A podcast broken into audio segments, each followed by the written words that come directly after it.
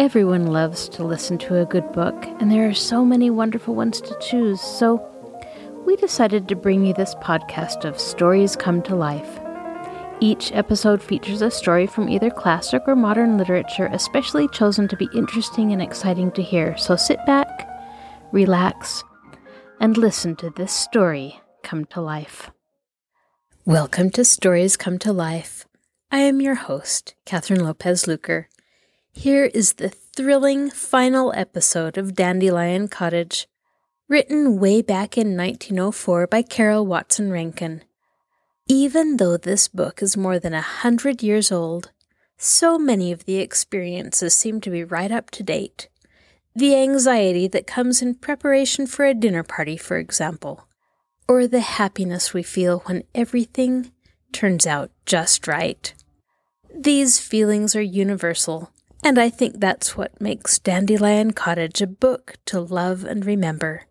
Now sit back, relax, and listen to this story come to life.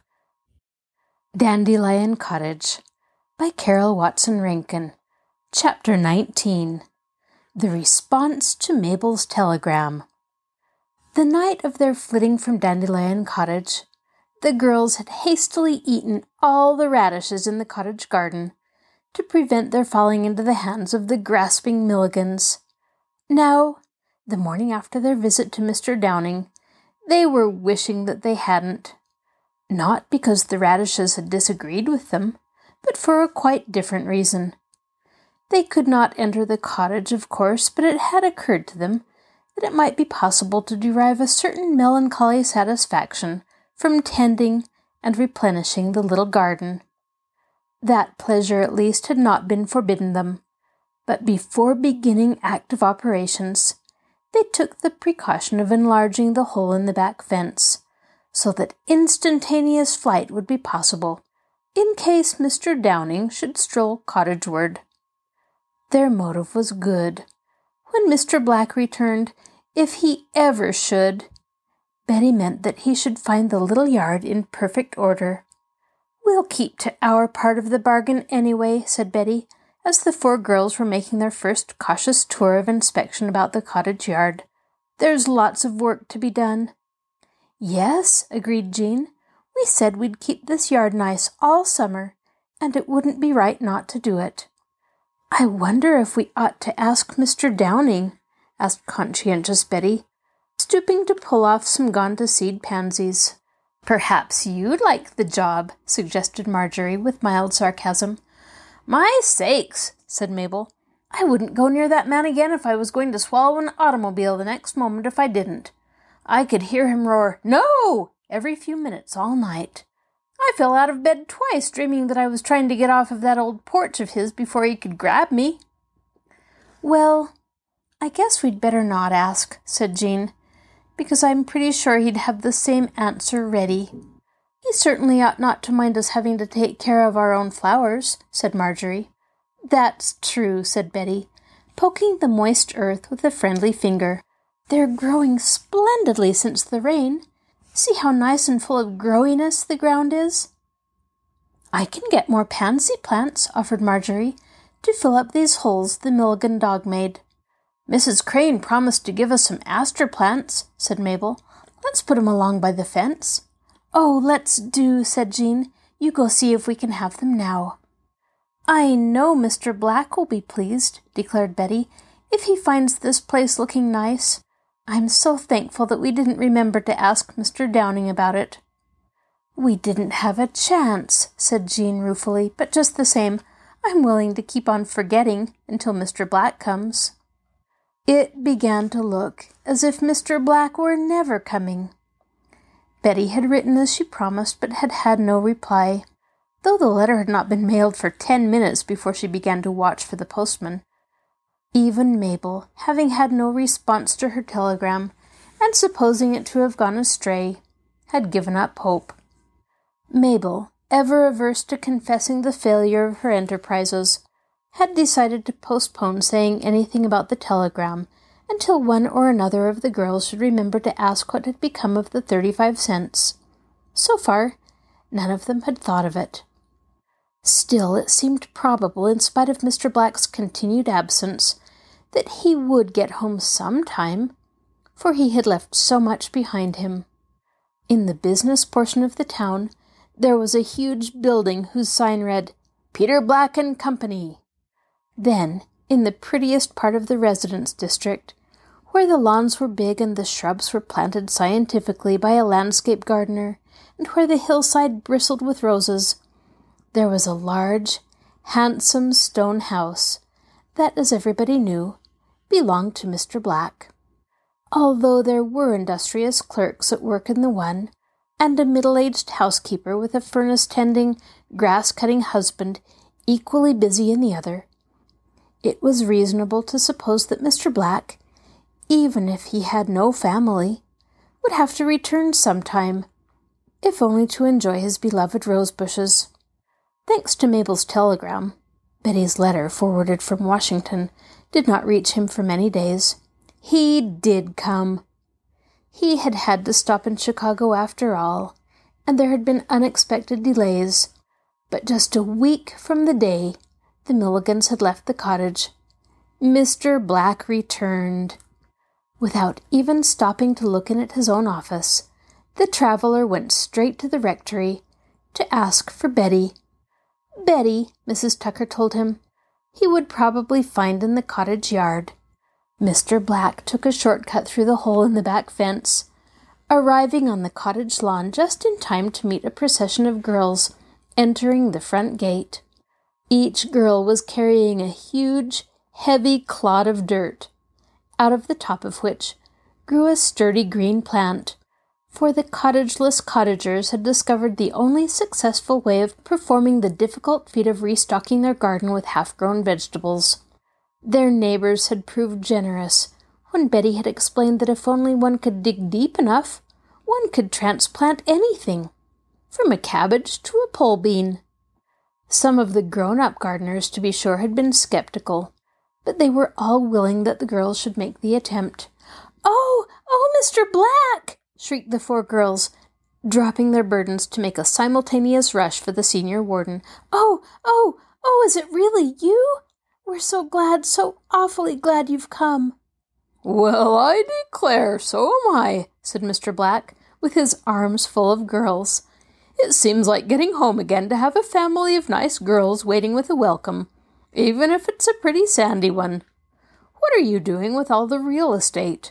I thought you'd been turned out, but you seem to be all here. I declare if you haven't all been growing. We have! cried the girls, dancing up and down delightedly. Mr. Downing made us give up the cottage, but he didn't say anything about the garden, and then we thought we'd better forget to ask about it. Tell me the whole story, said Mr. Black. Let's sit here on the doorstep. I'm sure I could listen more comfortably if there were not so many excited girls dancing on my best toes. So Mr. Black, with a girl at each side and two at his feet, heard the story from beginning to end, and he seemed to find it more amusing than the girls had at any time considered it. He simply roared with laughter when Betty apologized about Bob and the tin. Well, said he, when the recital was ended, and he had shown the girls Mabel's telegram, and the thoroughly delighted Mabel had been praised and enthusiastically hugged by the other three. I have heard of cottages with more than one key. Suppose you see, Betty, if anything on this ring will fit that keyhole. 3 of the flat, slender keys did not, but the 4th turned easily in the lock. Betty opened the door. Possession, said Mr. Black with a twinkle in his eye, is 9 points of the law. You'd better go to work at once and move in and get to cooking. You see, there's a vacancy under my vest that nothing but that promised dinner party can fill. The sooner you get settled, the sooner I get that good square meal. Besides, if you don't work, you won't have an appetite for a great big box of candy that I have in my trunk. Oh, sighed Betty, rubbing her cheek against Mr. Black's sleeve. It seems too good to be true. What, the candy? teased Mr. Black. No, the cottage, explained Betty earnestly. Oh, I do hope winter will be about 6 months late this year to make up for this. Perhaps it'll forget to come at all, breathed Mabel hopefully. I'd almost be willing to skip Christmas if there was any way of stretching this summer out to February. Somebody please pinch me. I'm afraid I'm dreaming. Oh, ouch! I didn't say everybody. By this time, of course, all the young housekeeper's relatives were deeply interested in the cottage. After living for a never-to-be-forgotten week with the 4 unhappiest little girls in town, all were eager to reinstate them in the restored treasure. The girls, having rushed home with the joyful news, were almost overwhelmed with unexpected offers of parental assistance. The grown-ups were not only willing but anxious to help. Then, too, the Mapes boys and the young Tuckers almost came to blows over who should have the honor of mending the roof with the bundles of shingles that Dr. Bennett insisted on furnishing. Marjorie's Auntie Jane said that if somebody who could drive nails without smashing his thumb would mend the holes in the parlor floor, she would give the girls a pretty ingrain carpet, one side of which looked almost new. Dr. Bennett himself laid a clean new floor in the little kitchen over the rough old one, and Mrs. Mapes mended the broken plaster in all the rooms by pasting unbleached muslin over the holes. Mr. Tucker replaced all broken panes of glass, while his busy wife found time to tack mosquito netting over the kitchen and pantry windows. So interested indeed were all the grown-ups and all the brothers that the girls chuckled delightedly. It wouldn't have surprised them so very much if all their people had suddenly fallen to playing with dolls and to having tea parties in the cottage. But the place was still far too disorderly for either of these juvenile occupations to prove attractive to anybody. In the midst of the confusion, Mr. Downing stopped at the cottage door one noon and asked for the girls, who eyed him doubtfully and resentfully as they met him, after Marjorie had hesitatingly ushered him into the untidy little parlour. Mr. Downing smiled at them in a friendly but decidedly embarrassed manner. He had not forgotten his own lack of cordiality when the girls had called on him, and he wanted to atone for it. Mr. Black had tactfully but effectively pointed out to Mr. Downing, already deeply disgusted with the Milligans, the error of his ways, and Mr. Downing, as generous as he was hasty and irascible, was honest enough to admit that he had been mistaken, not only in his estimate of Mr. Black, but also in his treatment of the little cottagers. Now, eager to make amends, he looked somewhat anxiously from one to another of his silent hostesses, who in return looked questioningly at Mr. Downing.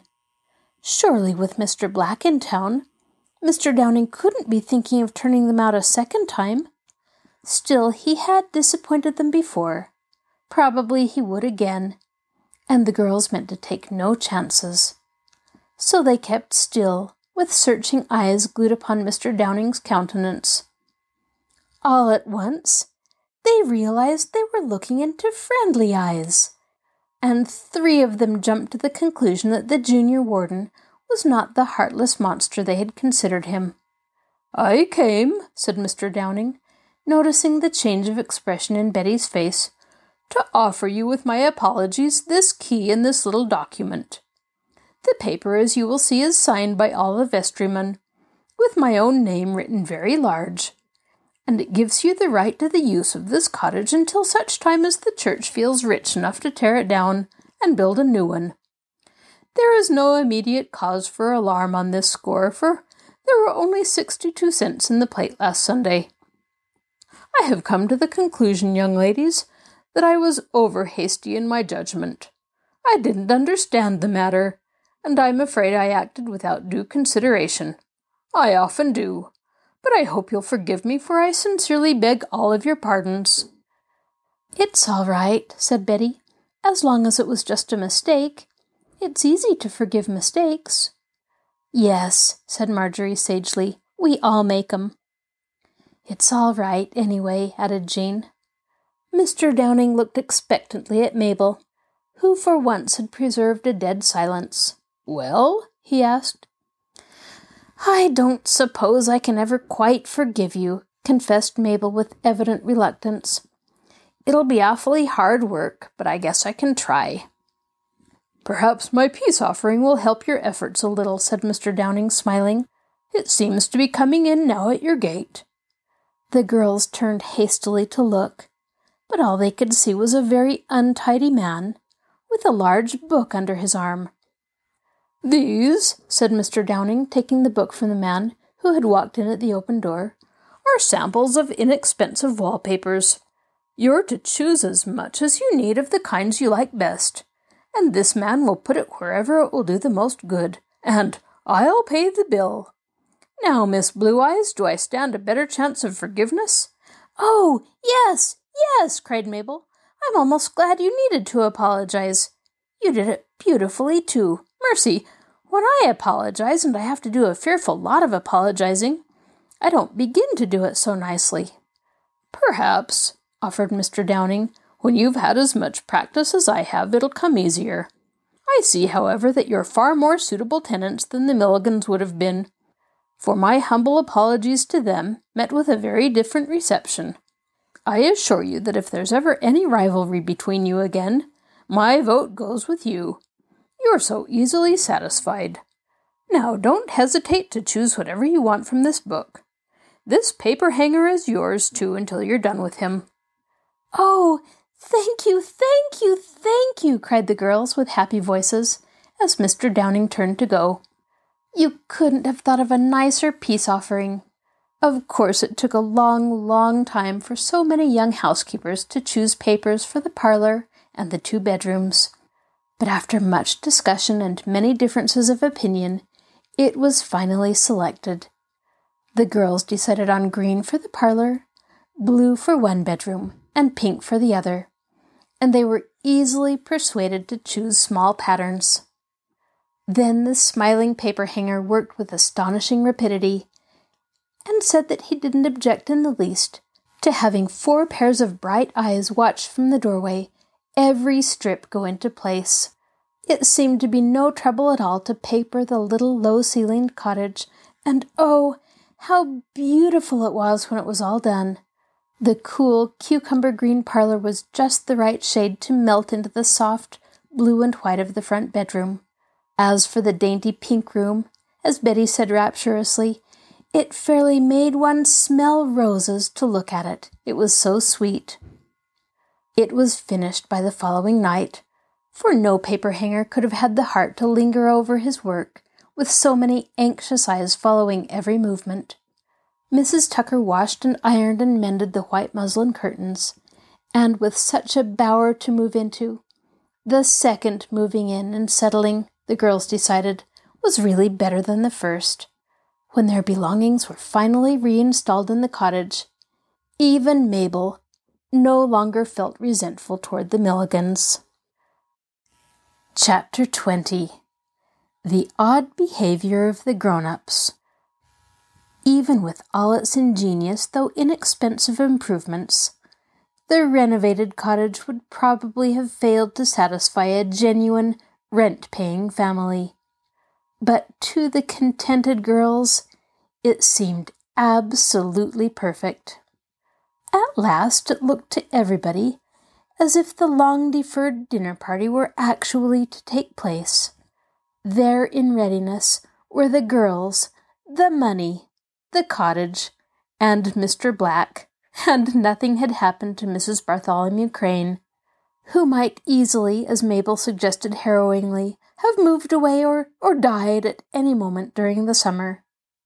One day, very soon after the cottage was settled, a not at all surprised Mr. Black and a very much astonished Mrs. Crane each received a formal invitation to dine under its reshingled roof. Composed by all 4, the note was written by Jean, whose writing and spelling all conceded to be better than the combined efforts of the other 3. Betty delivered the notes with her own hand 2 days before the event, and on the morning of the party she went a second time to each house to make certain that neither of the expected guests had forgotten the date. "Forget!" exclaimed Mr. Black, standing framed in his own doorway. "My dear little girl, how could I forget? When I've been saving room for that dinner ever since early spring. Nothing, I assure you, could keep me away or even delay me. I have eaten a very light breakfast. I shall go entirely without luncheon." "Oh, I wouldn't do that," warned Betty. "You see, it's our first dinner party, and something might go wrong. The soup might scorch." "It wouldn't have the heart to," said Mr. Black. "No soup could be so unkind." Of course, the cottage was the busiest place imaginable during the days immediately preceding the dinner party. The girls had made elaborate plans, and their pockets fairly bulged with lists of things that they were to be sure to remember, and not on any count to forget. Then the time came for them to begin to do all the things that they had planned to do, and the cottage hummed like a hive of bees. First, the precious $7.50, swelled by some mysterious process to $7.57, had to be withdrawn from the bank, the most imposing building in the town, with its almost oppressive air of formal dignity. The rather diffident girls went in a body to get the money, and looked with astonishment at the extra pennies. "That's the interest," explained the cashier, noting with quiet amusement the puzzled faces. "Oh," said Jean, "we've had that in school, but this is the first time we've ever seen any." "We didn't suppose," supplemented Betty, "that interest was real money.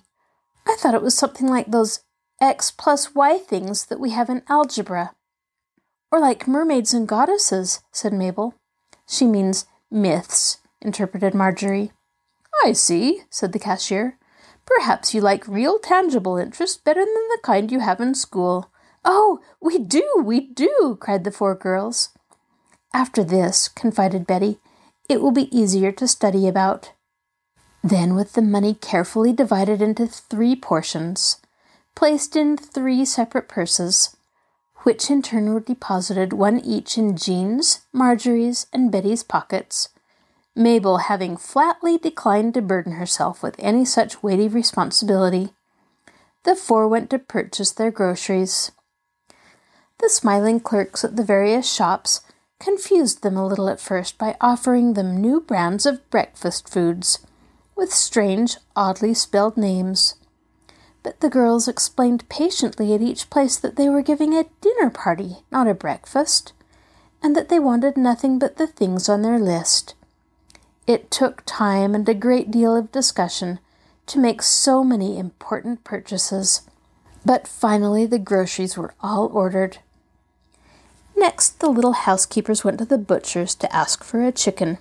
"What kind of chicken you want?" asked the stout, impatient German butcher. Jean looked at Betty. Betty looked at Marjorie, and Marjorie, although she knew it was hopeless, looked at Mabel. "Well?" said the busy butcher.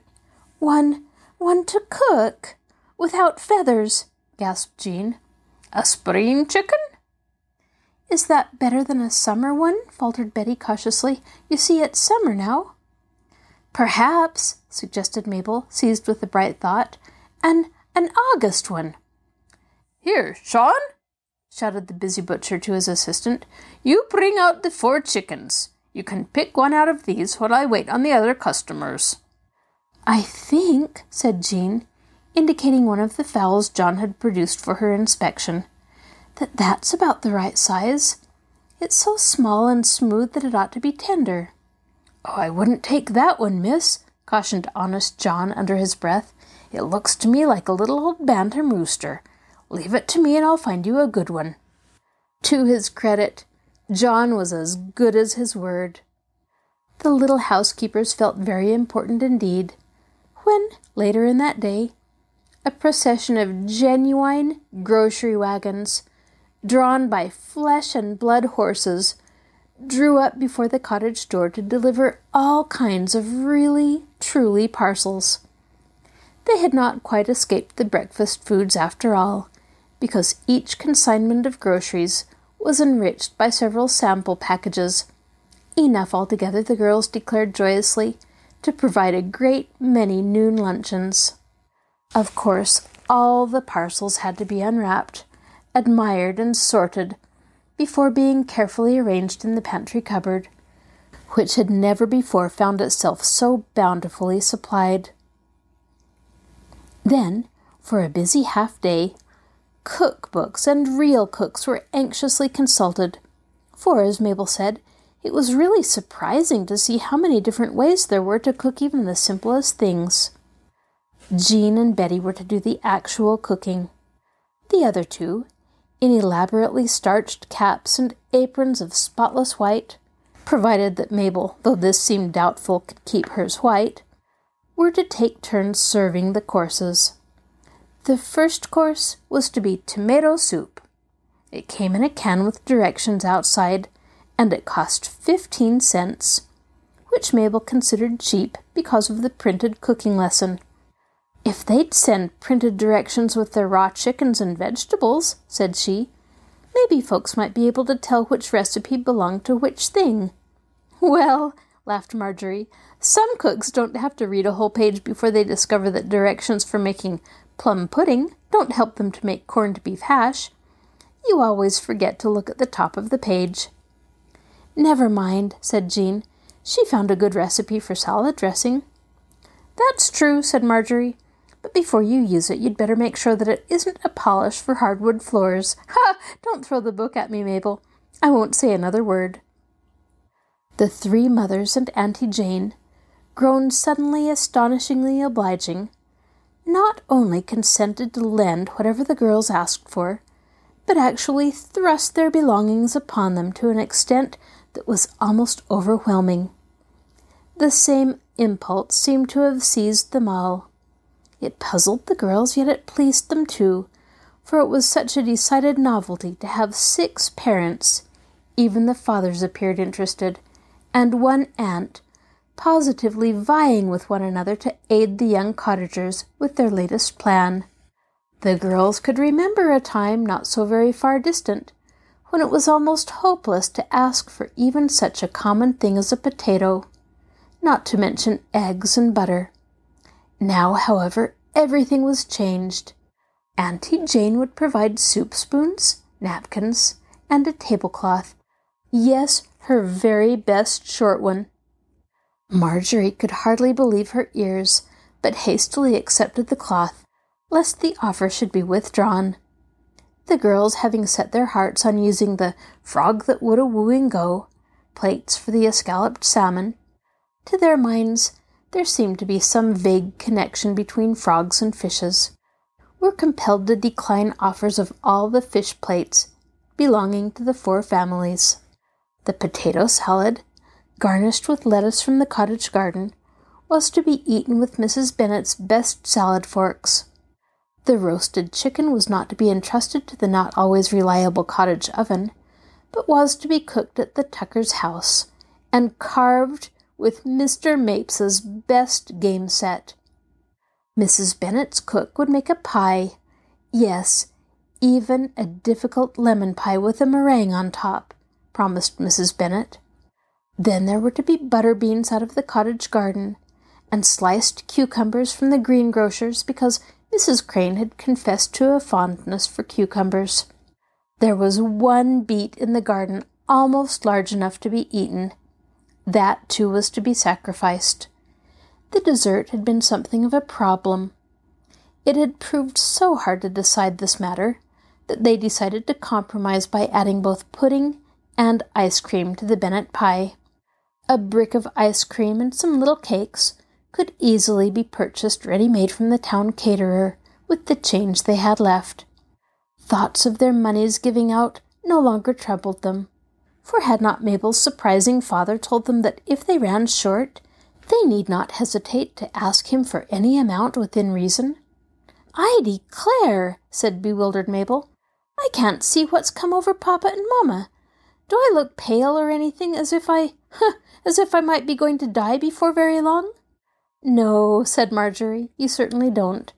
But I've wondered if Auntie Jane could be worried about me. I never knew her to be so generous. Why, it's getting to be a kind of a nuisance. Do you suppose they're going to insist on doing everything? Well, said Betty, they've certainly helped us a lot. I don't know why they've done it, but I'm glad they have. You see, we must have everything perfectly beautiful because Mr. Black is rich and is accustomed to good dinners, and Mrs. Crane is poor and never has any very nice ones. If our people keep all their promises, it can't help being a splendid dinner. The three mothers and Auntie Jane and all the fathers did keep their promises. They too wanted the dinner to be a success, for they knew, as all the older residents of the little town knew, and as the children themselves might have known, if the story had not been so old and their parents had been in the habit of gossiping, which fortunately they were not, that there was a reason why Mr. Black and Mrs. Crane were the last two persons to be invited to a tete-a-tete dinner party.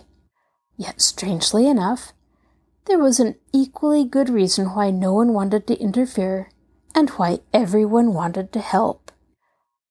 Chapter 21. The Dinner. The girls, a little uneasy, lest their alarmingly interested parents should insist on cooking and serving the entire dinner, were both relieved and perplexed to find that the grown-ups, while perfectly willing to help with the dinner provided they could work in their own kitchens, flatly declined the most urgent invitations to enter the cottage on the afternoon or evening of the party. It was incomprehensible.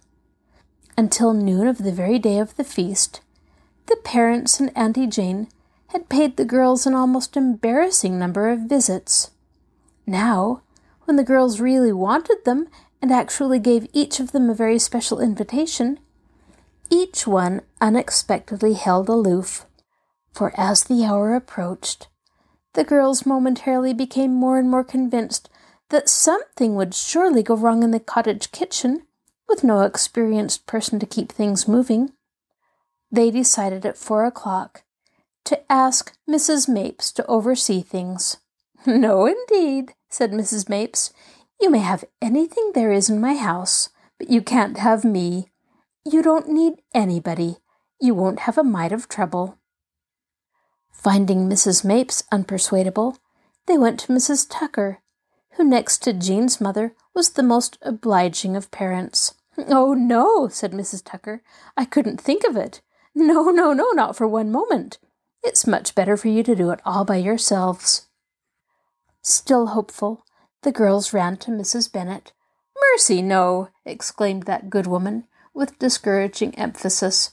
I'm not a bit of use in a strange kitchen, and there are reasons. Oh, I mean, it's your party, and it won't be any fun if someone else runs it. Shall we ask your Auntie Jane? Asked Betty. We don't seem to be having any luck. Yes, replied Marjorie. She loves to manage things. But Marjorie's Auntie Jane proved no more willing than the rest. No, ma'am, she said emphatically. I wouldn't do it for $10. Why, it would just spoil everything to have a grown person around. Don't even think of such a thing. So the girls, feeling just a little indignant at their disobliging relatives, decided to get along as well as they could without them. At last, everything was either cooked or cooking. The table was beautifully set and decorated, and flowers bloomed everywhere in Dandelion Cottage. Jean and Betty, in the freshest of gingham aprons, were taking turns watching the things simmering on the stove, and Mabel, looking fatter than ever in her short, white, stiffly starched apron, was on the doorstep, craning her neck to see if the guests showed any sign of coming, while Marjorie was busily putting a few entirely unnecessary finishing touches to the table. The guests were invited for 6:30, but had been hospitably urged by Betty to appear sooner if they wished. At exactly 15 minutes after 6, Mrs. Crane, in her old-fashioned, threadbare, best black silk, and a very much mended real lace collar, with her iron-gray hair far more elaborately arranged than she usually wore it, crossed the street, lifting her skirts high and stepping gingerly to avoid the dust. She supposed that she was to be the only guest, for the girls had not mentioned any other. Mabel, prodigiously formal and most unusually solemn, met her at the door, ushered her into the blue room, and invited her to remove her wraps. The light shawl that Mrs. Crane had worn over her head was the only wrap she had, but it was not so easily removed as it might have been. It caught on one of her hairpins, which necessitated rearranging several locks of hair that had slipped from place. This took some time, and while she was thus occupied, Mr. Black turned the corner, went swiftly toward the cottage, mounted the steps, and rang the doorbell. Mabel received him with even greater solemnity than she had Mrs. Crane. "I think I'd better take your hat," said she. "We haven't any hat rack, but it'll be perfectly safe on the pink room bed because we haven't any Tucker babies taking naps on it today." Mr. Black handed his hat to her with an elaborate politeness that equaled her own. "Marjorie," she whispered as she went through the dining room, "he's wearing his dress suit." "Shh, he'll hear you," warned Marjorie. "Well, anyway, I'm frightened half to death. Oh, would you mind passing all the wettest things? I hadn't thought about his clothes." "Yes, I guess I'd better. He might want to wear those clothes again." "They're both here," announced Mabel, opening the kitchen door. "You help Betty stir the soup and the mashed potatoes," said Jean, whisking off her apron and tying it about Mabel's neck. "I'll go in and shake hands with them, and then come back and dish up." Jean found both guests looking decidedly ill at ease. Mr. Black stood by the parlor table absent-mindedly undressing a family of paper dolls. Mrs. Crane, pale and nervously clutching the curtain, seemed unable to move from the bedroom doorway. "Oh," said Jean, "I do believe Mabel forgot all about introducing you. We told her to be sure to remember, but she hasn't been able to take her mind off of her apron since she put it on. Mrs. Crane, this is our preserver, Mr. Black." The guests bowed stiffly. Jean began to wish she could think of some way to break the ice. Both were jolly enough on ordinary occasions, but apparently both had suddenly been stricken dumb. Perhaps dinner parties always affected grown persons that way, or perhaps the starch from Mabel's apron had proved contagious. Jean smiled at the thought. Then she made another effort to promote sociability. "Mrs. Crane," explained Jean, turning to Mr. Black, who was nervously tearing the legs off of the father of the paper doll family, "is our very nicest neighbor. We like her just ever so much. Everybody does. We've often told you, Mrs. Crane, how fond we are of Mr. Black. It was because you are our two very dearest friends that we invited you both." "Jean!" called a distressed voice from the kitchen. "Oh, mercy!" exclaimed Jean, making a hurried exit. "I hope that soup isn't scorched." "No," said Betty, slightly aggrieved, "but I wanted a chance, too, to say how do you do to those people before I get all mixed up with the cooking. I thought you were never coming back." "Well, it's your turn now," said Jean. "Give me that spoon." Betty, finding their guests seated in opposite corners of the room, and apparently deeply interested in the cottage literature, Mr. Black buried in Dotty Dimple, and Mrs. Crane absorbed in Mother Goose, naturally concluded that they were waiting to be introduced, and accordingly made the presentation. "Mrs. Crane," she said, "I want you to meet Mr. Black, and I hope," added warm-hearted Betty, "that you'll like each other very much because we're so fond of you both. You're each a surprise party for the other. We thought you'd both like it better if you had somebody besides children to talk to." "Very kind, I'm sure," mumbled Mr. Black, whose company manners, it seemed to Betty, were far from being as pleasant as his everyday ones. Betty gave a deep sigh and made one more effort to set the conversational ball rolling. "I'm afraid I'll have to go back to the kitchen now and leave you to entertain each other. Please, both of you, be very entertaining. You're both so jolly when you just run in." Betty's eyes were wistful as she went back toward the kitchen. Was it possible, she wondered, that her beloved Mr. Black could despise Mrs. Crane because she was poor? It didn't seem possible, yet there was certainly something wrong. Perhaps he was merely hungry. Oh, yes, that was it, of course. She would put the dinner on at once. Even good-natured Dr. Tucker, she remembered, was sometimes a little bear-like when meals were delayed.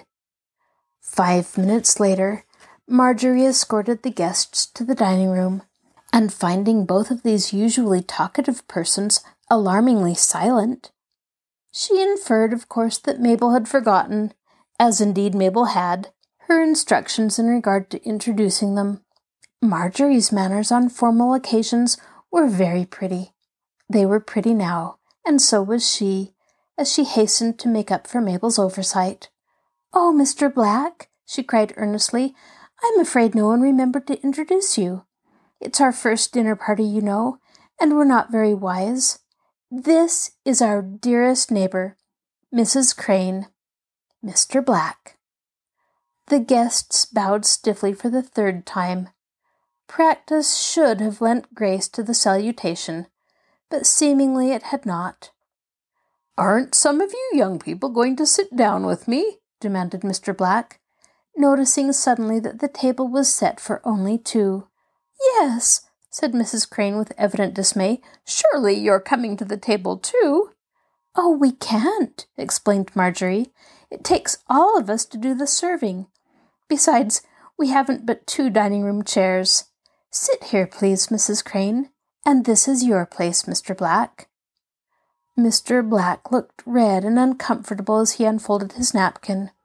Mrs. Crane looked, as Marjorie said afterward, for all the world as if she were going to cry. Perhaps the prospect of a good dinner, after a long siege of poor ones, was too much for her, for ordinarily Mrs. Crane was a very cheerful woman. Although both guests declared that the soup was very good indeed, neither seemed to really enjoy it.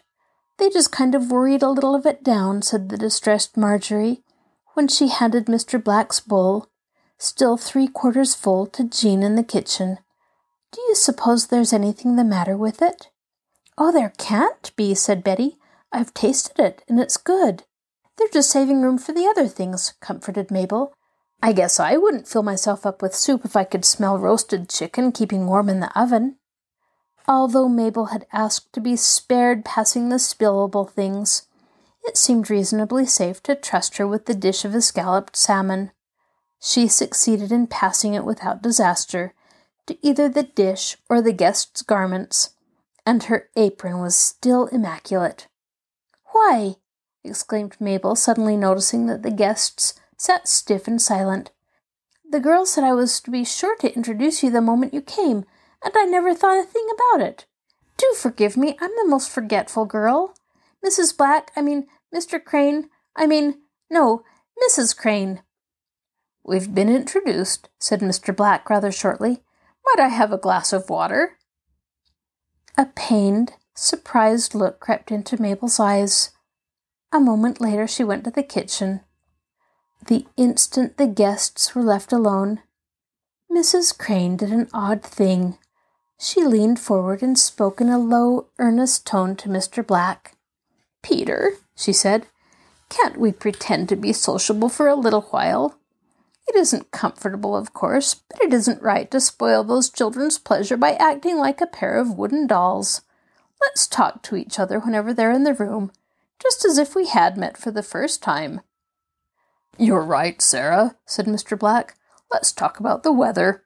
It's a safe topic, and there's always plenty of it." When Marjorie opened the door to carry in the salad, there was a pleasant hum of voices in the dining room. It seemed to all the girls that the guests were really enjoying themselves, for Mr. Black was telling Mrs. Crane how much warmer it was in Washington, and Mrs. Crane was informing Mr. Black that except for the one shower that fell so opportunely on the Milligans, it had been a remarkably dry summer. The four anxious hostesses, feeling suddenly cheered, fell joyously to eating the soup and the salmon that remained on the stove. Until that moment, they had been too uneasy to realize that they were hungry. But as Marjorie carried in the crackers, half-famished Mabel breathed a fervent hope that the guests wouldn't help themselves too lavishly to the salad. To the astonishment of Mabel, who carried the chicken successfully to its place before Mr. Black, who was to carve it, Mr. Black did not ask the other guest what part she liked best, but with a whimsical smile, quietly cut off both wings and put them on Mrs. Crane's plate. Mrs. Crane looked up with an odd, tremulous expression, sort of weepy, Mabel called it afterwards, and said, "Thank you, Peter." It seemed to Mabel at the time that the guests were getting acquainted with a rapidity that was little short of remarkable. Ha! Peter, indeed! Then, when everything else was eaten, and Marjorie had brought the nuts and served them, Mrs. Crane, hardly waiting for the door to close behind the little waitress, leaned forward suddenly and said, "Peter, do you remember how you pounded my thumb when I held that hard black walnut for you to crack?" "I remember everything, Sarah. I've always been sorry about that thumb. And I've been sorry about a good many things since then. Do you think you could forgive me?" "Well, I guess I could," returned Mrs. Crane heartily. "After all, it was just as much my fault as it was yours, maybe more." "No, I never thought that, Sarah. I was the one to blame."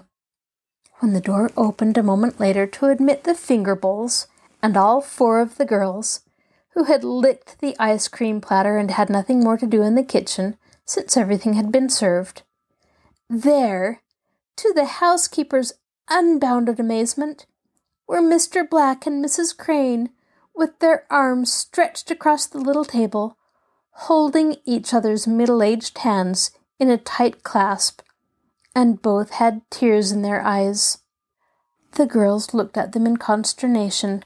Was it the dinner?" ventured Mabel at last. "Was it as bad as all that?" "Well," said Mr. Black, rising to go around the table, to place an affectionate arm across Mrs. Crane's plump shoulders, "it was the dinner, but not its badness, or even its very goodness." "I guess you'd better tell them all about it, Peter," suggested Mrs. Crane, whose eyes were shining happily. "It's only fair that they should know about it, bless their little hearts." "Well, you see," said Mr. Black, who, as the girls had quickly discovered, was once more their own delightfully jolly friend, "once upon a time, a long time ago, there was a black-eyed girl named Sarah, and a 2 years younger boy, who looked a great deal like her, named Peter, and they were brother and sister. They were all the brothers and sisters that each had, for their parents died when this boy and girl were very young. Peter and Sarah used to dream a beautiful dream of living together always, and of going down hand in hand to a peaceful, plentiful old age. You see, they had no other relative but one very cross old grandmother, who scolded them both even oftener than they deserved, which was probably quite often enough. So I suspect that those abused, black-eyed, half-starved children loved each other more than most brothers and sisters do." "Yes," agreed Mrs. Crane, nodding her head and smiling mistily, "they certainly did. The poor young things had no one else to love." "That," said Mr. Black, "was no doubt the reason why, when that headstrong boy grew up and married a girl that his sister didn't like, and the equally headstrong girl grew up and married a man that her brother couldn't like, a regular scoundrel that—" "Peter?" warned Mrs. Crane. "Well," said Mr. Black hastily, "it's all over now, and perhaps we had better leave that part of it out. It isn't a pretty story, and we'll never mention it again. But anyway, girls, this foolish brother and sister quarrelled, and the brothers-in-law and sisters-in-law and even the grandmother, who was old enough to know better, quarrelled, until all four of those hot-tempered young persons were so angry that the brother named Peter said he'd never speak to his sister again, and the sister named Sarah said she'd never speak to her brother again, and they haven't until this very day. Just a pair of young geese, weren't they, Sarah?" old geese, too," agreed Mrs. Crane, "for they've both been fearfully lonely ever since, and they've both been too proud to say so. One of them, at least, has wished a great many times that there had never been any quarrel." "Two of them, that is. But now this one," said Mr. Black, placing his forefinger against his own broad chest, "is going to ask this one," and he pointed to Mrs. Crane, "to come and live with him in his own great big empty house. So he'll have a sister again to sew on his buttons, listen to his old stories, and make a home for him. What do you say, Sarah?" "I say yes," said Mrs. Crane. "Yes, with all my heart." "And here," said Mr. Black, smiling into four pairs of sympathetic eyes, "are four young people who will have to pretend that they truly belong to us once in a while, because we'd like to have our house full of happy little girls. You never had any children, Sarah?" "No, and you lost your only one, Peter." "Yes, a little brown-eyed thing like Betty here. She'd be a woman now, probably with children of her own." It's just like a story," breathed Betty happily. "We've been part of a real story and never knew it. I'm so glad you let us have Dandelion Cottage. So glad we invited you to dinner, and that nothing happened to keep either of you away." "Peter and I are glad, too," said Mrs. Crane, who indeed looked wonderfully happy. "Yes," said Mr. Black, "it's the most successful dinner party I've ever attended. Of course I can't hope to equal it, but as soon as Sarah and I get to keeping house properly, and have decided which is to pour the coffee, we're going to return the compliment with a dinner that will make your eyes stick out, aren't we, Sarah?" "Oh, we'll do a great deal more than that," responded generous Mrs. Crane. "We'll keep four extra places set at our table all the time." "Of course we will," cried Mr. Black heartily, "and we'll fill the biggest case in the library with children's books. We'll all go tomorrow to pick out the first shelfful, so that when it gets too cold for you to stay in Dandelion Cottage, you'll have something to take its place. You're going to be little sunny dandelions in the Black Crane house whenever your own people can spare you. But what's the matter? Have you all lost your tongues? I didn't suppose you could be so astonishingly quiet." "Oh," sighed Betty joyfully, "you've taken such a load off of our minds. We were simply dreading the winter, with no cottage to have good times in." "Yes," said Jean, "we didn't know how we could manage to live with the cottage closed. We've been wondering what in the world we were going to do. But with school and you dear people to visit every day on the way home," said Marjorie, "we'll hardly have time to miss it. Oh, won't it be perfectly lovely?" "I'm going to begin at once to practice being on time to meals," said Mabel. "I'm not going to let that extra place do any waiting for me." These were the things that the four girls said aloud.